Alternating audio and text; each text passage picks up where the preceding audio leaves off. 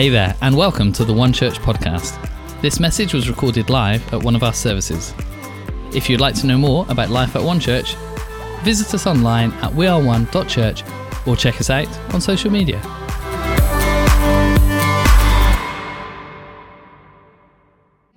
We are in for a treat this morning. Like Amy said earlier, we have got Lauren Gomez who is about to share her story. I heard it this morning, and wow, really. Um, God is good and God is faithful. Um, so we're about to welcome them up. So would you please put your hands together and uh, welcome Lauren, who comes with Amy.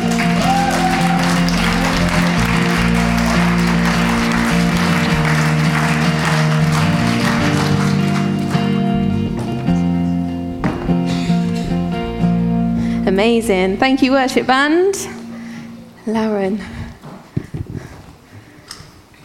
Cool. So Lauren is such a valued member of One Church. Um, we, I'm part of the leadership team here at One Church Gloucester, and she um, is part of our leadership prayer team that we have. Um, and honestly, just couldn't think of a better person to be praying for us. Um, you're so passionate and faith-filled, and um, yeah, just really appreciate um, you and your family in One Church. so you're married to Leon, and you've got two wonderful kids. Sometimes we hear Luke rapping and doing all sorts on stage but yeah, you're such, you guys are so valued in our church. So thank you so much for sharing this with us today. Um, this will be the third time I've heard it, and I know I'm going to get something new from it. So, um, so yeah, thank you, Lauren. Thank you. Um, so yeah, so you've got a really interesting story that you're going to share with us. So how about we start then, um, and just can you tell us a bit about yourself? Okay, so first and foremost, I'll go to my favorite verse, which is um, John 3, verse 16. It says, For God so loved the world that he gave his only begotten Son, that whosoever should believe in him should not perish but have everlasting life. I grew up with a firm confidence that God loved the world. I sang songs of his love, how wonderful it is, how high, how wide, how deep is God's love. However, the problem was I never thought God could love me. How could God love someone like me? I never felt worthy of His love. I could never visualize myself as, as loved and accepted by, his, by this loving God. I never thought I was invited to this lavish party that God has, has invited everybody. I never thought I was worthy. It was like standing on the outside and looking in. I could see all the festivities, I could see all the fun, but for me, there was this sign that said access denied. So that, that's yeah. basically, yeah, how yeah. I felt. You see, Amy, I come from a dysfunctional family.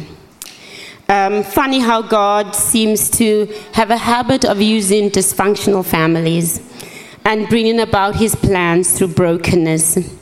I believe from way back in Genesis until now, God is looking to outwork his covenant of redemption yes. through families. Yes. Um, I also, you know, believe very strongly that, that the finished work of the cross is actually including healing broken homes and, and saving families. And I believe that, you know, God, God, that's God's work. God is a God of a full circle. When I, when I mean a full circle, I mean when God comes into your life, He touches everything. He doesn't leave anything, nothing missing, nothing broken. So that, that's how I see it. So, yes, I'll, I'll go on to talk about my family life and, and my, my story, my history, and my upbringing. My father was unaware. So, what I mean by unaware is that he was present, but he was absent.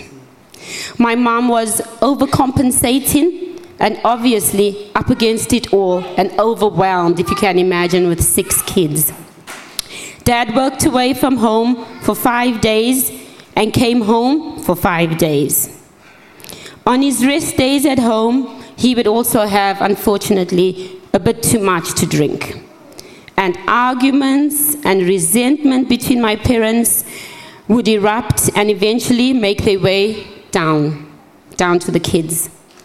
My mom would filter all her stress out on us, and verbal, mental, Alcohol abuse was the norm in our home. We knew no better.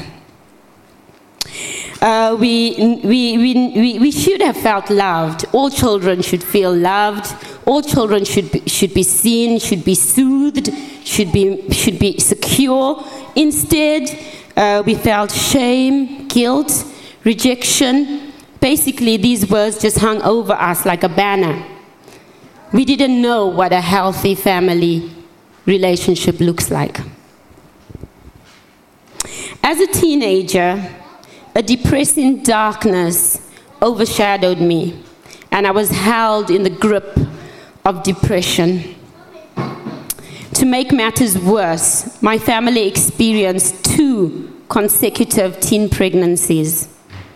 My two sisters, unfortunately, both fell pregnant at 16. I guess they were looking for love in all the wrong places. Yeah, thank you for sharing that, Lauren. So you said um, you said earlier as well to me you were one of six. Yes. So a, a busy household as well. Very, very busy household. and brought course. up in a Catholic in the Catholic faith. Yeah, definitely. So after we had the situation with my sisters, if you can imagine what was going on, it was just crazy because my mom basically lost all hope. And hence, I was left in the line to receive the brunt of her pain disappointment and rejection. It was a living hell at home for me. I was told daily, I'm no longer welcome in the home. Yeah. Life went on like that, and the sadness and the darkness pulled me down. It was like a vice grip on me. Like I said earlier, I knew God loved the world. I was confident of that. I was sure God loved the world. I just didn't know He loved me. Yeah. How could God love someone like me? I was not worthy to be loved because I was a bad girl and good for nothing. So you said um, there was quite something quite significant that happened at 17. So you've sort of come to that point of sort of how you were brought up, but at 17, uh, something yeah significant happened. Can you yes, tell us Amy. about that? Yeah, definitely. Um, so as I mentioned, I was raised as a Catholic. My dad was a Catholic, but never actually went to church apart from weddings and funerals. Mom was an Anglican, which is Church of England, and she was proud of her religious uh, background because all her family went to the same church, if you can imagine. So, yeah, she was really proud of that.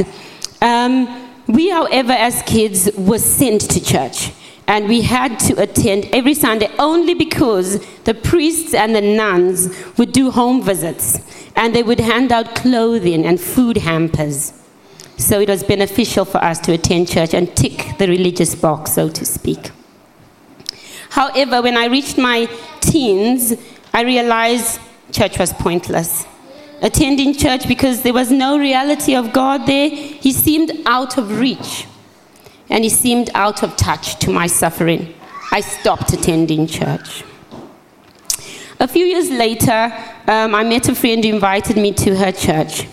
She said it was a Pentecostal church. And I was quite curious to um, have a look and go and see the so called happy clappers, if you know what I mean.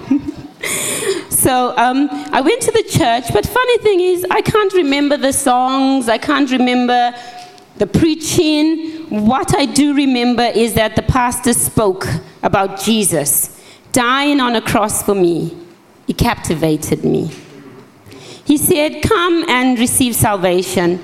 In that moment, I knew what I had to do. I had to make my way to the altar. What happened next for me was a miracle.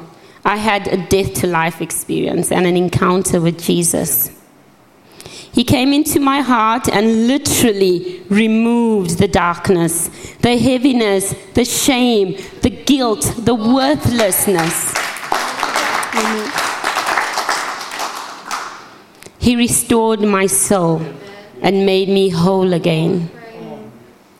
I can't explain it, it was supernatural.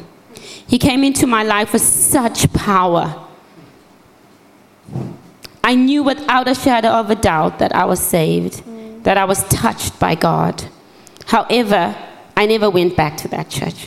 And I continued with my life as it was before. A pivotal point came for me when I had enough of the onslaught of my mother's abuse. As I said, I was 17 at the time. I came home from work and my mom started on me, just bickering over me, telling me I'm worthless, telling me I'm good for nothing, telling me that I should move out of a house. That day, I decided to move. I went to live with my older sister, who had since gotten married to a Muslim man. She converted to Islam and abandoned her Christian faith that she was raised by and started practicing Islam. I lived with them and was introduced to the religion. I went to the mosque and joined in with the rituals, with the festivities, and they were actually hoping to marry me off. However, in the middle of all this, the gentle tug of the Holy Spirit was growing stronger. Was growing stronger. I could feel him. I could feel him calling me. He was wooing me and calling me into the fold of his love. Even in the home of a practicing Muslim, God was present. His love was chasing me down. And for me, I always have this picture of this like a bloodhound sniffing and smelling and chasing and using all his instincts to find something. And that's how God was like to me. God was hunting me down. God wanted all of me. Yes, and yeah, and it's in, it's in that place, you know, that, that, that I found the presence of God. His love was slowly invading my world. Wow. I would stand on my balcony and hear music that our neighbors from the downstairs flat would play. For some reasons, the songs would touch me and they'd make me feel moved in my heart and sometimes even cry. So one day I gathered the courage and I thought, I'm going to go and ask them what's this all about. so um, I went over to them and I was like, What type of music is this? Um, and it was, and they told me that this was Christian music. I was like, okay, Christian music. It was a band called Hillsong okay. Uh, my neighbors gave me the, the CD, and I found out that they were practicing Christians, and the CD was called, it was, it was a tape, I beg your pardon. Yeah, for some of you, it's before your time, yeah. yeah, and it, it was called Shout to the Lord yeah, yeah. Um, in the middle of, of like my stuff and my bags and stuff, I also found a small Gideon Bible from my Sunday school days, and I started reading the Psalms. Um, and it's there that I met him again, Jesus. The first thing that hit me was this is the best kept secret. Jesus is alive. Why has no one ever told me this before? In the house of a practicing Muslim, I came face to face with the Savior. Yeah. yeah. One day, while singing and worshiping uh, the songs uh, on the tape, um, God actually spoke to me. God spoke to me and He told me, Go home and reconcile with your mom. His voice was small, still, but it shook the core of my being and all the resistance that I had just crumbled in the tide of His love. He healed my relationship with my mom. He gave me beauty for ashes. To this day, I have a good relationship with my mom. Amazing. Amazing. Thank you, Lauren. Thank you for like sharing that and the vulnerability that comes with sharing a story like that. Um, can you just tell us how your life has changed now. You have Jesus in it, and you know you you when you were at your sister's house, you obviously were in a Muslim family. You'd found Jesus via a, a Hillsong tape part, and um, and how did you sort of get to church, and how has your life changed now with Jesus in it? I think for me, the picture that God gives me is is the story of the rag doll or the comforter, the little comforter, or the little soft toy. And, it, you know, for me, it's a picture that I have of my little niece. So my little niece has this, this rag doll, this cuddly toy. He has a name, by the way. He's not very valuable. They're usually not, are they? He's a bit smelly and well worn. He's got a bit of his stuffing knocked out of him, and one of his eyes is droopy. He's scarred and only has one ear. And also, did I mention that he was used as a s'more on the fire one day and has a few burns on him? So he smells like smoke. And for me, God came into my heart and he revealed to me that I am worthy. That I am worthy. And just like my niece, when we lost her little toy, no one slept in the home. There was no peace. She wanted that toy, that scarred doll. We went over to the shops and we found a replacement. She wouldn't have the replacement. She wanted that doll, that smelly doll, scarred doll, that doll that had been through the wars of life. That's the one she wanted. That's the one that was worthy. There was no worthiness in our eyes, but she found that doll worthy. And I was God's rag doll, and God wanted me.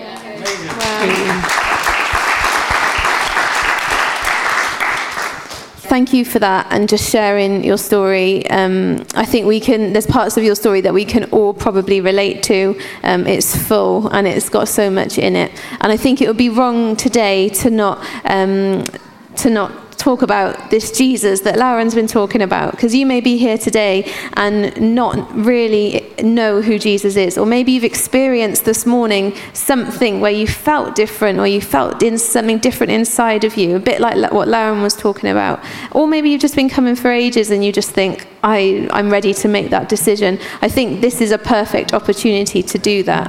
Um, I have a scripture that I'm just going to read. So I was reading this this week and I shared it with Lauren and just think it sums up her story really well. But like I said earlier, we're a room full of stories. Um, so in Luke uh, chapter 3, verse 5, it says, Every valley shall be filled in, every mountain and hill made low. The crooked road shall become straight, the rough ways smooth, and all people will see God's salvation. I just felt like today there will be some people where your road you're walking at the moment feels really crooked. It's not straight and it's not easy and it's not the road that you have planned. And what I'm praying for in this in this service, in this worship that the time that we've given is that God will straighten out your road, that you will let him take control. You will let him guide your footsteps. You will let him guide your path. Um, and so if that's you today and you feel like you want to know more about Jesus and you want want to make a commitment in your heart to put Jesus center, um, we're just going to um, bow our heads and close our eyes, and then Lauren is going to pray over you. So, in the count of three, if you can pop your hand up and pop it down so we know who we're praying for.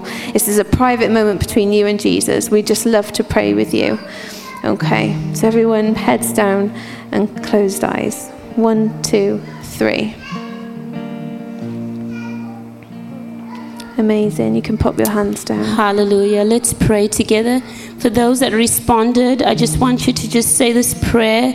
You can actually say it or you can speak it in your heart because just a glimpse of you turning your attention to God, that's all He needs. He just needs just a glimpse of you, and that's it. He's on your scene. So let's pray. Dear Lord, we just come to you and we just look up to you in, in total adoration. We say, Lord, have our hearts today, Lord. Lord, take over, Lord. Lord, come into our hearts today, God, and come into our hearts today and, and just take over. We surrender to you, God. We surrender it all. Have your way, God. In Jesus' name, amen. Amen. amen. Amazing. Amazing. Um, one thing I will say is um, somebody, um, Isaac, who's on team today, came and gave me a word in the first service, and I think it's good to share it now. He said that um, he really felt in his heart that some people didn't feel worthy um, of God. And I think, Lauren, your story really speaks of how you felt like that, and especially the um, illustration of like a rag doll as well, not feeling worthy. And I think what you guys need to know today is the price that you have been paid for by Jesus dying on the cross he gave his body, his life for you because you are completely worthy of that. He wanted you. He'd do it again if he had to, but he doesn't need to because he sees your worth and he knows your worth and he paid that for you. So if anyone's in any doubt today whether they felt feel worthy of God's love, just know that he didn't just send his son to die for me and for Lauren, but for all of you, for each and every one of you. He knows you by by name. He created you. He wanted you here today to hear this. And, um, and please, like in this next part, if what Lauren has um, shared has spoken to you, like the front is just going to be open, we are more than happy to pray with you. Or if you just want to come and kneel, please do that as well. Um, because I really feel like this next part of our service deserves a response. You know, we've got a great God who's just, he's got, what I love about him, he, he's designed us so unique, and every story is so unique. And he's on the journey with every single one of us. He doesn't leave us to do it alone. So please come forward if you would like prayer or just to respond. Thank you, Lauren.